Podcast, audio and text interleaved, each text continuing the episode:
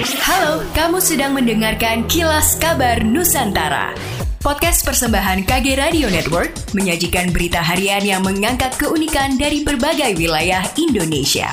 Kilas Kabar Nusantara dapat juga didukung oleh pengiklan loh. Sobat Medio, kamu penggemar kisah di balik layar investigasi program Aiman Kompas TV?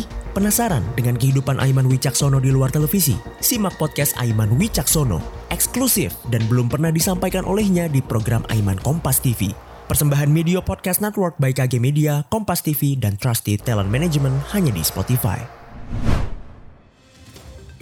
Harga BBM di Kabupaten Kepulauan Sitaro khususnya Pertalite yang banyak diburu pengendara saat ini dijual Rp13.000 per liter bila berada di dalam kota dan Rp15.000 bila berada jauh dari pusat kota. Kenaikan harga diharapkan bisa diantisipasi pemerintah lewat program bantuan jaringan sosial atau bantal sosial BBM. Diketahui Kabupaten Kepulauan Sitaro sampai sekarang belum ada atau belum mempunyai SPBU sehingga pengisian minyak umumnya berada pada penjual pinggir jalan atau biasa disebut Pertamini.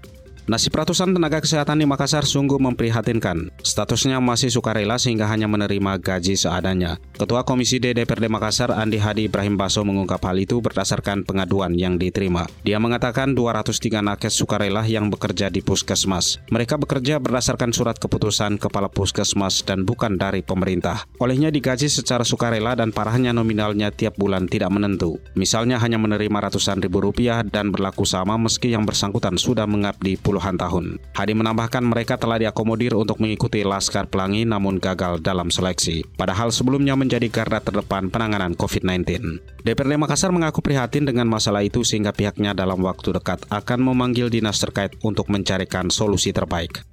Munculnya nama Puan Maharani sebagai salah satu calon pemimpin nasional yang dihasilkan dalam rapat kerja nasional Partai Amanat Nasional diyakini sudah dikomunikasikan PAN dengan Puan. Namun untuk sampai pada kerjasama partai, PDIP masih menunggu keputusan Ketua Umum PDIP Megawati Soekarno Putri.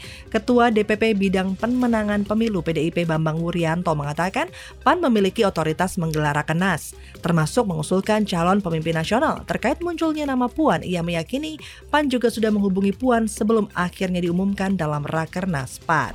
Demikianlah kilas kabar Nusantara pagi ini.